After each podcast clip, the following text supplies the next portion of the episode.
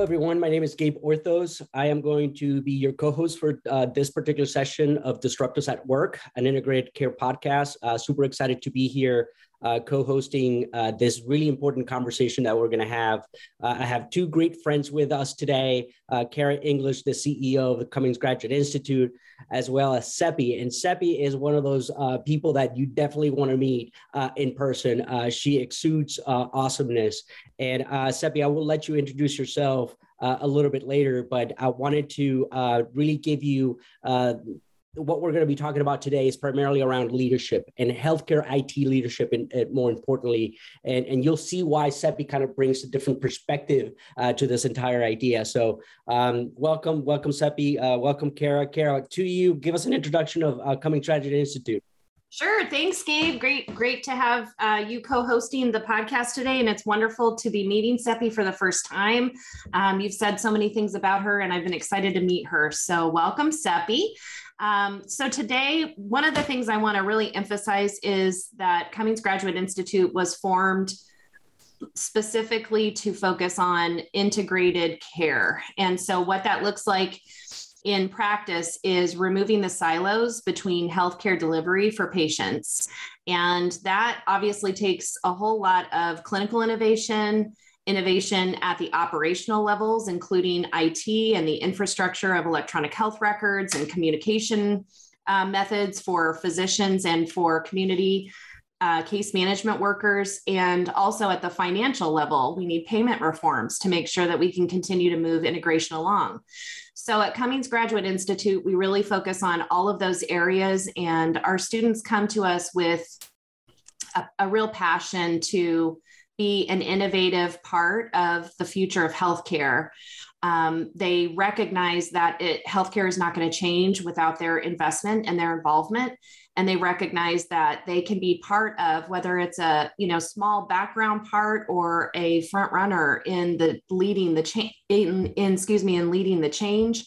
They realize that there's a part for everyone who is invested and passionate about this this movement and it really truly is a movement for change yeah. uh, and so um, we at cgi are really cultivating a climate of innovation uh, for our students we want healthcare leaders to come to us to be involved in mentoring and you know nominating those in their community that they want to see getting the education training and leadership opportunities mentoring and skills to really amplify their talent, amplify their passion, and to make healthcare no longer a business oriented care delivery system, but a patient, you know, patient uh, centered business environment.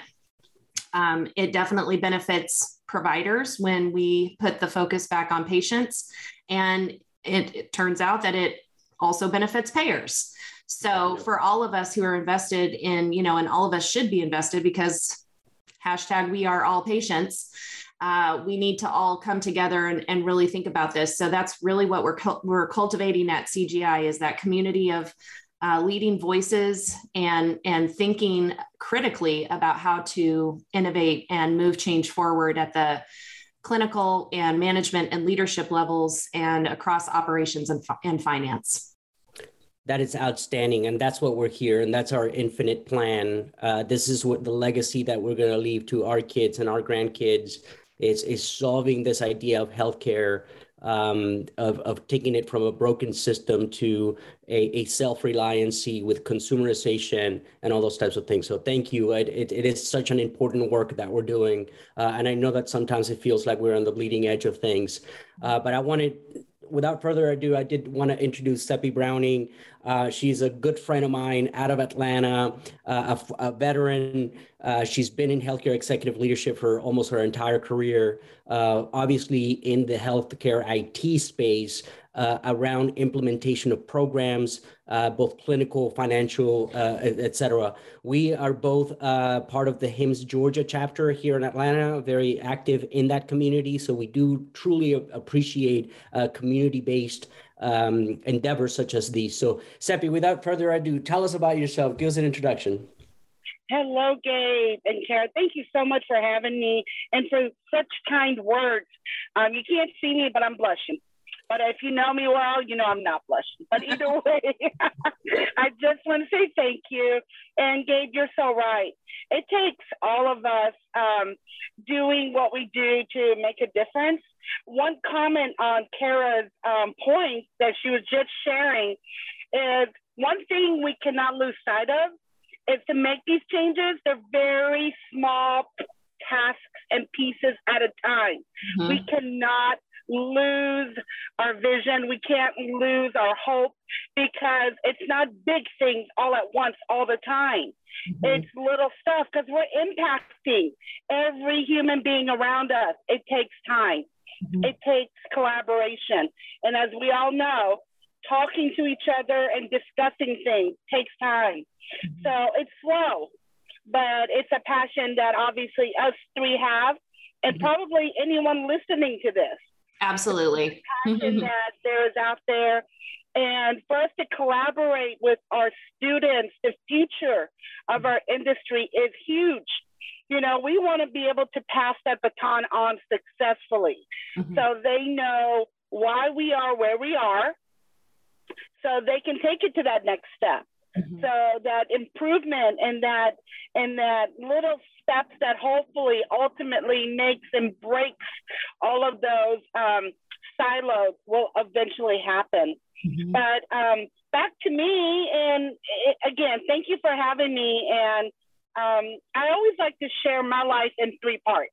Mm-hmm. One, um, uh, like uh, Gabe said, I'm a vet. I started right out of high school in the Army. I was an EMT, I was a field medic, um, went through ROTC and got my commission, and I was in the Medical Service Corps and all of that for about nine and a half years. Came out, uh, went into a hospital working in the ancillary side, so radiology, pharmacy, a lab. Radiology is my baby. And um, what did what did those ancillaries have even before meaningful use and before you know CPOE and all that? They had their own customized software. So they were already using computers for order entry and results and a lot of stuff way before uh, the start of meaningful use. So luckily, I started um, integrating and learning more about systems. And then leading to where I am now in IT, was just that. Learning how to um, how to use the systems and configure systems to enhance workflow which is why we're all in it right? Um, is to bridge that it and that workflow uh, is how i landed into it per se now. So that kind of describes where i've been and how i ended up here gabe that's really great. That's outstanding. Thank you for giving us um, a little bit, a little bit of the the history and the inference of of where you've been. And I, I love this idea of workflow. I wanna I wanna come back to that idea though, and I wanna I want you to tell us what a good leader looks like in in your profession, and um, give us a sense for that leadership path uh, obviously you as a leader in an organization, but also the people that got you there and helped you get there. Uh, give us a sense for for what that path looks like. Yeah, yes, absolutely. So no matter what role you have, you have a boss, and there's someone above you, and you have people that are on your team, or you have peers, right, up, down, and um, vertical. They're always there, no matter who you are. And I think it starts with um, the three C's collaboration, coordination, and um, consideration. You always have to be honest, be yourself, and be genuine to everyone around you. So that's one. It doesn't matter what your role is or what you do. And with your role comes the fact that you need to communicate. You want to be transparent and communicate to your peers, uh, to your team, and uh, communicate and educate your own leaders. Uh, we're all here, and that's the thing I think sometimes is lost. We're all here to help each other be successful, not just ourselves, but each other. Because yeah. no one in any role can do it all on their own and make anything truly successful. And, and it doesn't matter if you're in healthcare or if you're in the in a different industry. So I think part of what is very valuable in, in what we, I believe everyone on this um, uh, podcast with me right now knows, we are here to share information and educate each other about what we know. And part of what, um, no matter where I've worked in the last couple of years, um, technology is always a foundation lately. Even if you work for Macy's or if you work for, you know, um, anywhere, foundation is some, uh, excuse me, technology is somehow the foundation and um, a part of what they do.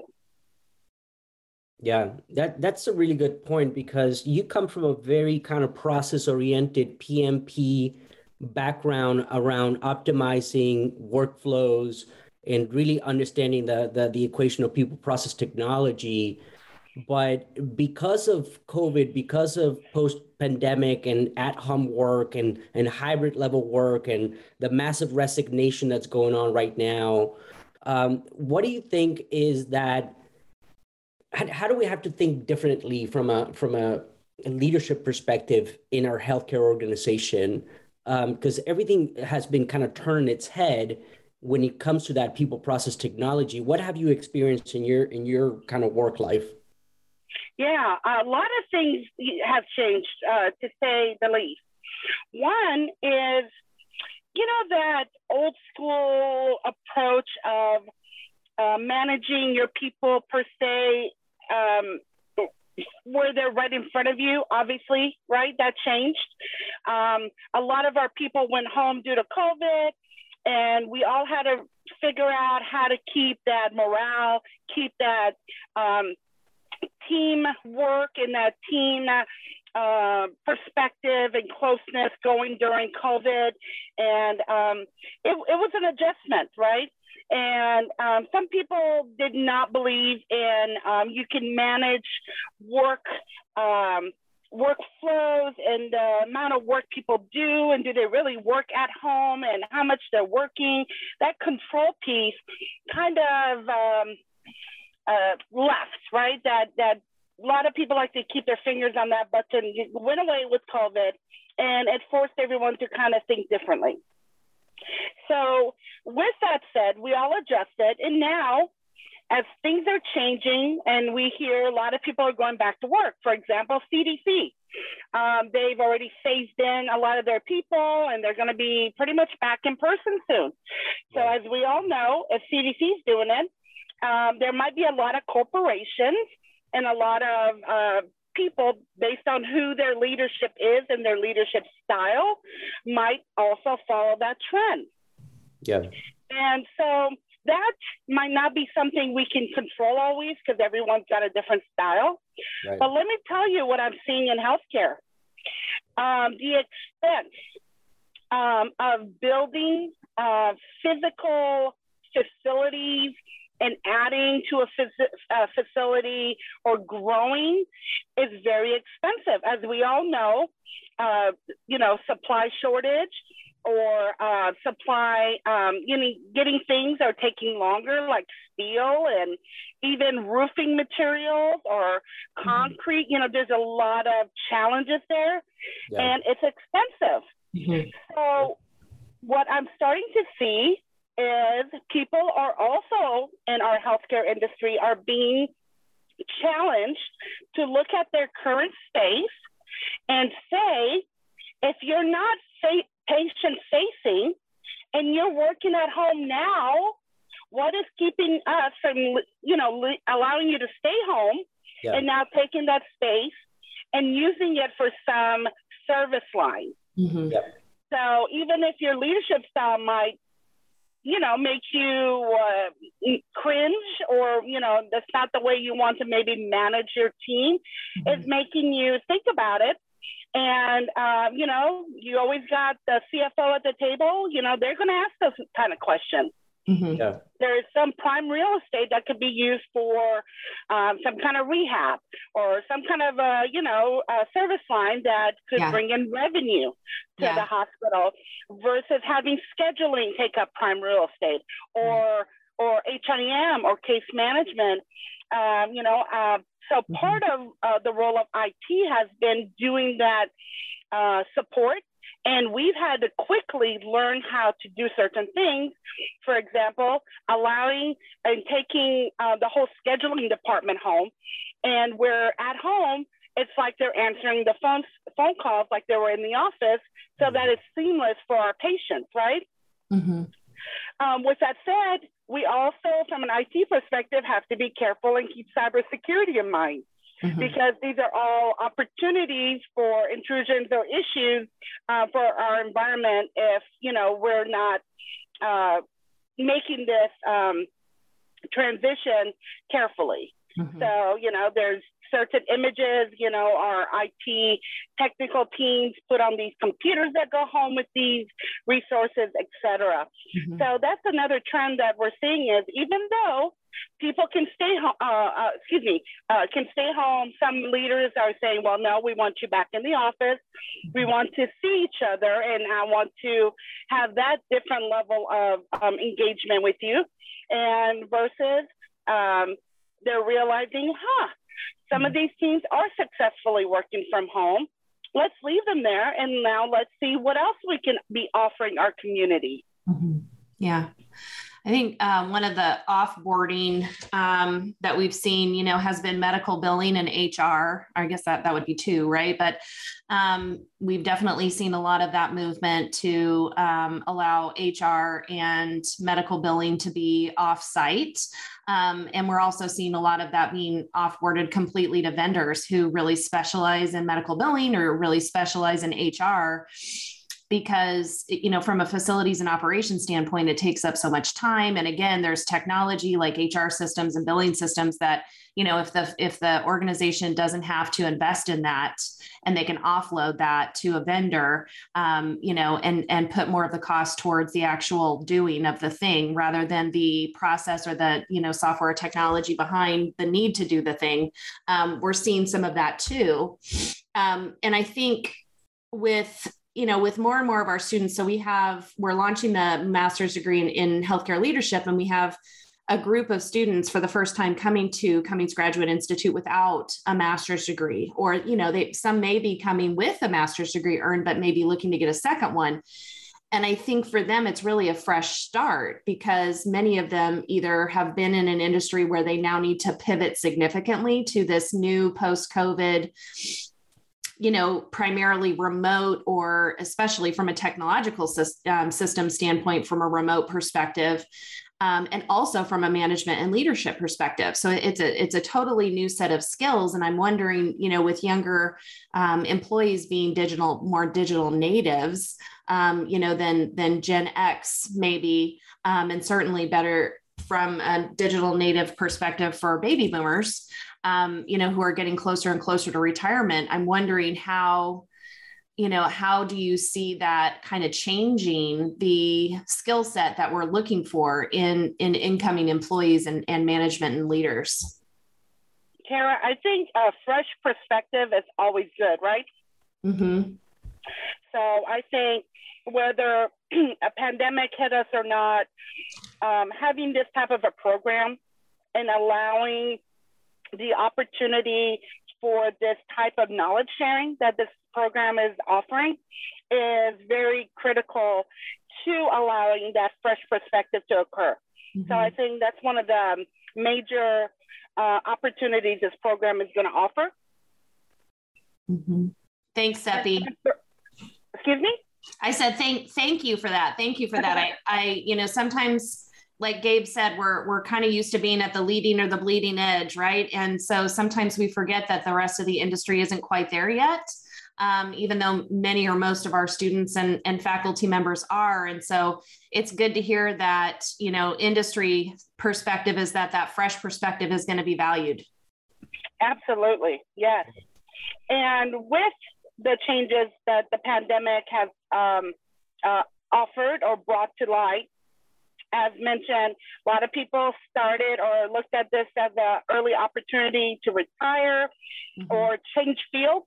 Yeah. Um, there were quite a bit of people that decided, you know, healthcare isn't their isn't what they want anymore, um, and that impacted from everywhere. So keep in mind, um, to keep a hospital running, you know, from the registration, I'm, I'm talking about people that can't go home right now. Mm-hmm. From a registration perspective, they are the first touch point of a of a patient walking in, mm-hmm. um, or the clerks or the unit secretaries or um, the people that we needed the most, the EVS people mm-hmm. that help keep all of our rooms clean from patient to patient. These people did not, um, you know, actually have an opportunity to say, I'm going to work from home. Mm-hmm. And um, some of them decided that this might, healthcare might not be the field. Right. So it, it opened up a lot of uh, gaps inadvertently for our industry, for our hospitals, and um, during obviously a, a time that um, a, there was a need for them. Mm-hmm. And trying to re-recruit and get those filled is not an overnight thing, and it's been very challenging. Um, to do that, even though we have more knowledge, you know, throughout this couple of years, we've all gained more knowledge about this, um, how to better um, stay safe with with and how to keep ourselves safe and our employees and our patients. But it is a challenge. Um, and so back to what we bring from a leadership style and what we bring from um, your program. It's mm-hmm. important, I think, because while we're trying to build up our industry again, not only from fresh perspective, but if we're managing better and we're building our teams better and we have we bring value to all the roles whether they're able to work remotely or have to be there in person it all will eventually help us rebuild our um, our hospital system and our healthcare system better Mm-hmm. And again, with your program or with this program that we're referring to, is you know, there are people that might have decided due to health issues that they had to step away from being in the bricks and mortars of a hospital, but maybe they can share their knowledge or share their uh, perspective with these students mm-hmm. so that um, we can try to help set up the next um, version of these leaders um, as successfully as we can. I know mm-hmm. that's something you you and Gabe have a lot of interest in, and one of my passions as well. You know, we all want to share what we might have done better in our lives, right, or in our careers. And if yeah. we can share some of that information and help a couple of students be successful, there's a lot of uh, joy in that.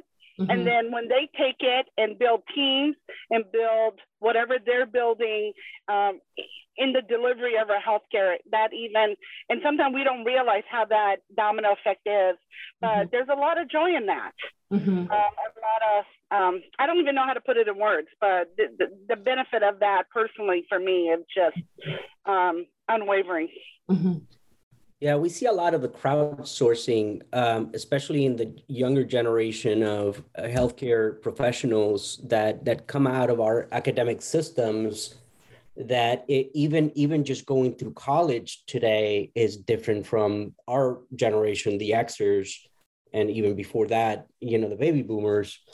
Uh, obviously, I'm skipping some generations there, but um, you know, just going to college today, you know, we talk about the educational determinants of health right? Is it you're able to go through programs a lot quicker. You have a lot more resources. You have a lot more coaches and mentors and libraries and and things that you know i, I didn't have you know graduating college 98 florida state university don't hold it against me uh, but so you know we we see a new generation of students coming and graduating today on one side uh, expecting the, the the iPad world that they've grown into.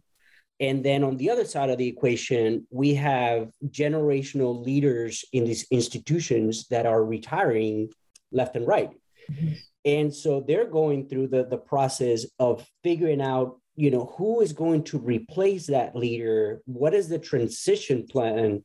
Or even worse, you know, people are just leaving because of massive resignation and so you're starting to peel away at a very kind of foundational level in the center of our healthcare organizations where people are just moving. Maybe, maybe like you said Seppi, maybe they, they they realize that this is not what they want to do with their life and so they retire early and so they leave. So what's the the the projection here right? So we, we're leaving huge gaps of of good talented you know a lot of uh, scar tissue uh, leaders that have been in these organizations. I'm talking about healthcare networks, right? Everything from a payer perspective to a vendor uh, to a you know to a health system.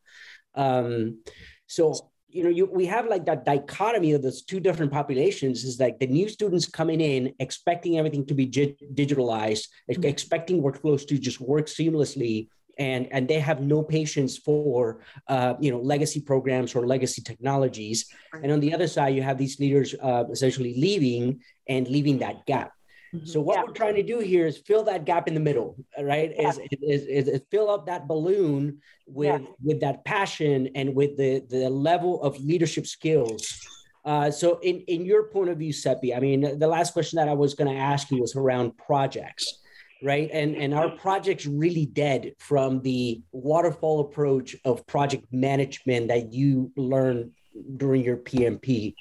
Um, is everything now just a program, a fail fast strategy? And how do we get leaders to really embrace the new ways of doing projects? So, your first point um, about how to bridge that gap, and, and one comment it is the rest of us that are still around and you know in different phases of our careers. Um, i do believe it's our responsibility um, and i say responsibility to bridge that gap to continue to share that acknowledging there's a gap and just sharing our insight of how to start reducing it. Because in a hospital there are still very archaic systems online that are Windows 7, and there's still a need for it for some reason. You know, there are when these um, new um, generational leaders and and people come into um, uh, into their first jobs, um, they a lot of them are shocked by finding some of what's in the environment. Yeah. To your point, so I feel like that is a responsibility of ours to keep bringing that gap up, so that they're not surprised. Mm-hmm because yeah. their fresh perspective can maybe take us to the next level because there might be something we didn't think of. Right. Yeah. So um, that's I just had to make that comment. Now to your question about project management and how projects are handled, I think there is no quick answer, and I think it's just going to be a variance. However, one thing that I'm learning is that project management had, you know, just like if you go through your PMP, um, it has all of these um, categories and they all go in order in a very specific flow, right? Yeah. Now, due to um, a pandemic where we, you know, are in and um, hopefully be over at some point very soon, and also due to the fact that um, resources are short or not always available and the ones that are there are maybe actually touching patients and you can't pull them always to be on a project team quote unquote or uh, materials right if you're doing a physical expansion or something things are either on uh, back order or the um, you know, lead times or a year out before you get some, you know, doors. Sometimes doors take a year to arrive and you need them to maybe, you know, uh, initiate or establish um, this new area. So, based on these different things, it has more than ever uh, made it very uh, evident that we have to ha- over communicate. So, we have to be talking to each other, not the old school meetings all the time. Um, you know, it, it requires us to be uh, flexible and figure out how, different ways to get input from our from the people that actually do the work. So leaders traditionally a lot of times would be in a meeting and you invite people and get um, their input. I hope you do that. And sometimes they didn't even do that in the past. But more than ever, you have to make sure that there's um, genuine and, um, impactful ways that you get feedback from the people doing the work. And also, you are getting people uh, sooner around uh, either the physical table or uh, you know that virtual time where you're getting input sooner.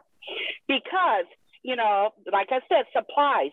The supply chain issue causes you to have to make decisions sooner in the project line or the project plan timeline. And it's causing you to have to make some um, decisions and, and conversations sooner. So that timeline is a lot of things are happening concurrently now. And with that, you have to uh, be flexible and understand where that is, which means you have to work even more closely with people that might have not always been part of our healthcare team, which is architects, general contractors, um, and even uh, the permitting people in your county or city. You know, you have to really be working collaboratively if you're trying to do something and um, to be providing a service to our community, right? So um, I'm not sure if I answered your question, but um, this pandemic has really caused us to think about over communicating things and not being a single way in which we communicate. It has to be in multiple different fashions so that we're getting through to the people that need to hear it. Communication has to be two ways for it to be successful.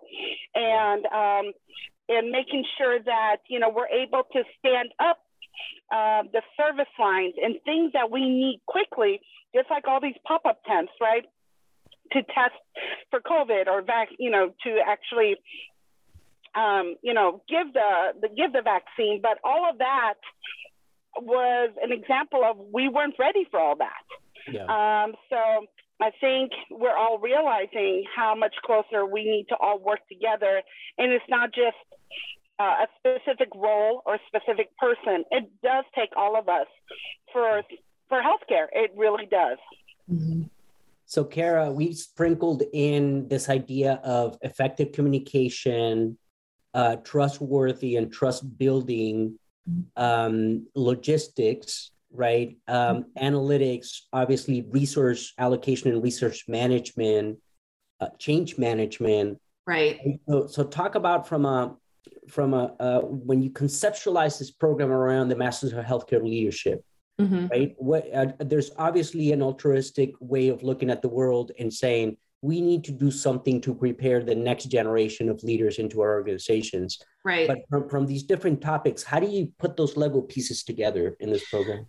Uh, so for me, as as primarily a you know I come from a behavioral health background, and as a clinician working shoulder to shoulder with other providers, one of the issues that I see leading to the mass resignation is truly burnout.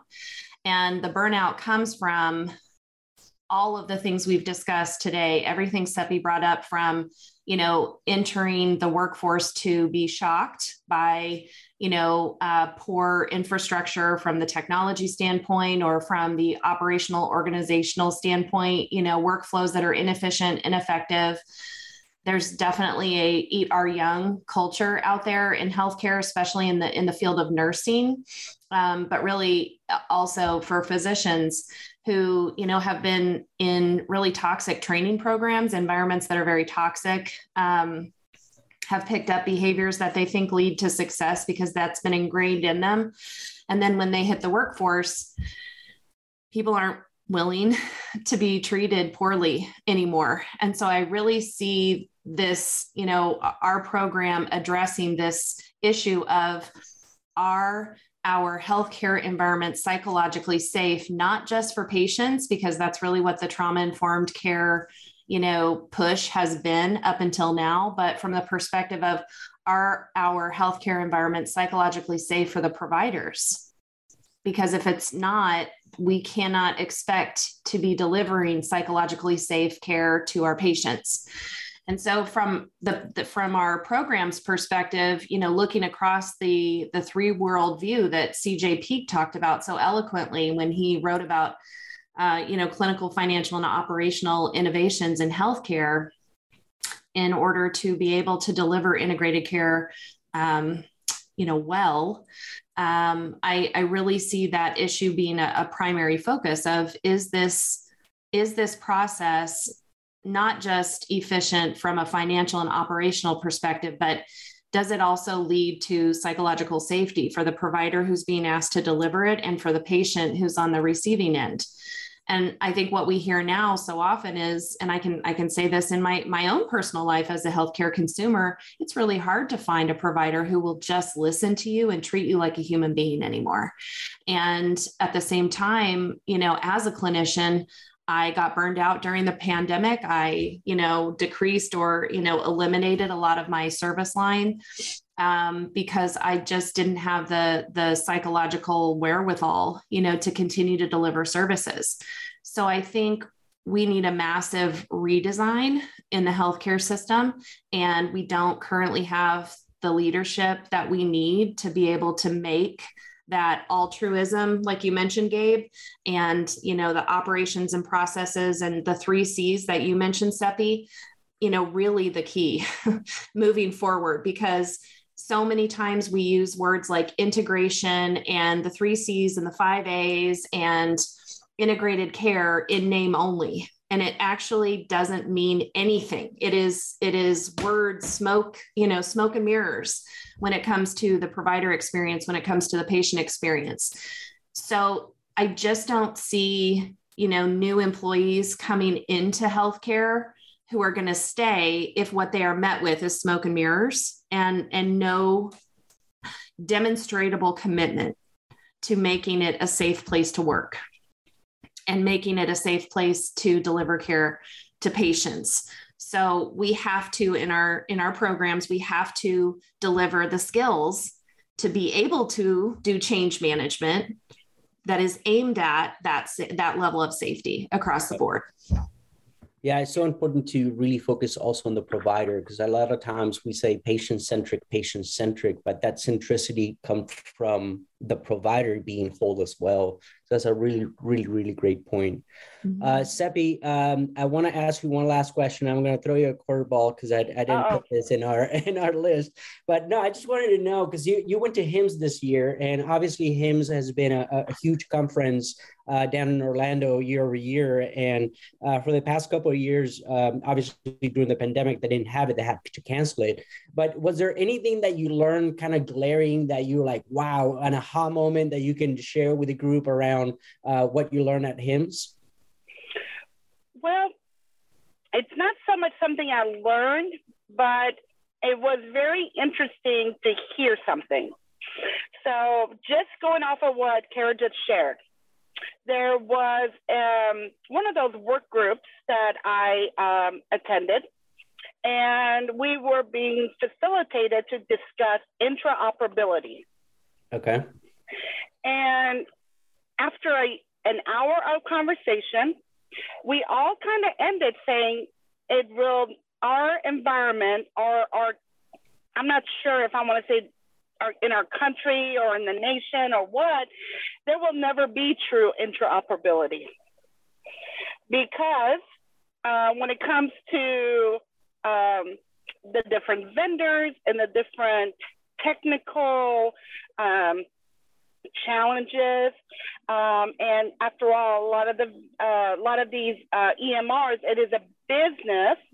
Um, it's opening that up to true interoperability for what is discussed and needed for patient care uh, will truly never happen. And I say that because of what was just discussed and where we as healthcare professionals or um, people, uh, you know, in our industry, we need to reset that expectation and try to identify what is um, what truly can happen, what truly are the um, nuggets or opportunities that we can still make happen, and and trying to get technology to support um, patient care or, or or that interoperability that we're all trying to get to.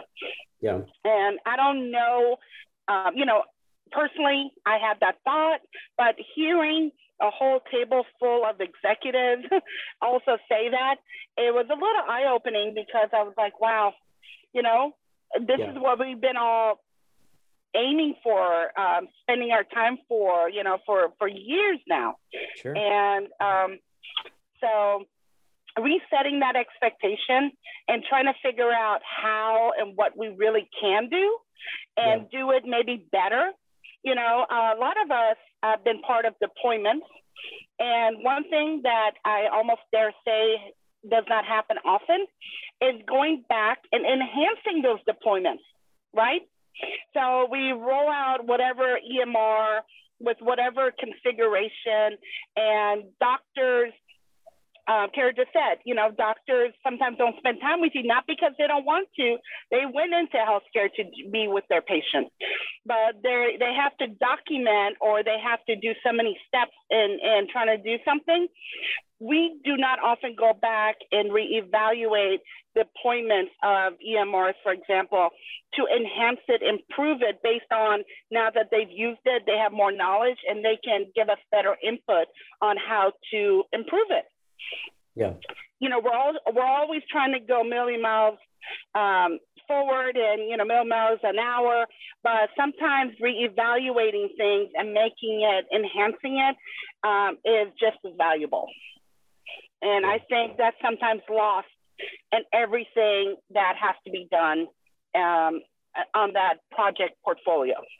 Yeah, now that's that's really great to talk, to think about it as a as a portfolio uh, management um, just because you know things like interoperability I, I like to think that we we could have solved this already but you're right the, the plethora of vendors and and where the history of this country kind of comes from mm-hmm. i'm optimistically uh, cautiously optimistic that uh, interoperability will be solved by the patient and more specifically by our cell phones uh, because this is the true interoperability. We got to move from the interoperability of fax machines to the interoperability of patient-centered uh, data sets, where you know your phone is with you 100% of the time, and you walk into a hospital. Phone picks up the signal that you're in the Wi-Fi with the hospital and directs you um, through critical path mm-hmm. um, of understanding how to best engage that that patient because all that information is there. Obviously the security implications and stuff like that but that's that's the world that i like to reimagine uh, one time. Uh, hopefully we'll get to the jetsons here uh, in our lifetime. Yeah. You know and i want to add really quick here that uh, one of the conversations we've had at the state level here in Arizona around maternal mental health is that there's no state standard and really no national standard for what is what data is being collected as it relates to specific health conditions. And so when we're looking at population health management, who's who's communicating what the standards of you know data points are that need to be collected so that they can be shared? And if every provider kind of gets to choose yeah. um, that's a problem. That yeah. you know. That it's the same it's the same thing at public health you know um, where we're supposed to be collecting data at a public health level, right? So that we can capture pandemics and, you know, right. um, if there's a breakout or et cetera. Um, yes, there is no standards um, that that kind of manage that, and it's just um, it's very difficult mm-hmm. to to get those decisions made at that level.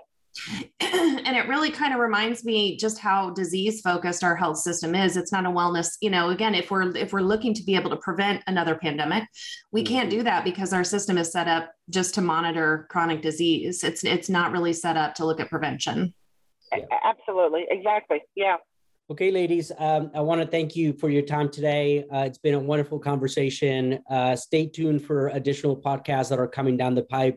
Uh, thank you, Kara, for, for your time. Thank you, Seppi, uh, tremendously for, for giving us your experience and your awesomeness. Um, and we'll be in touch uh, next time. Thank you. Thank you. Thanks, Seppi. Bye. Bye.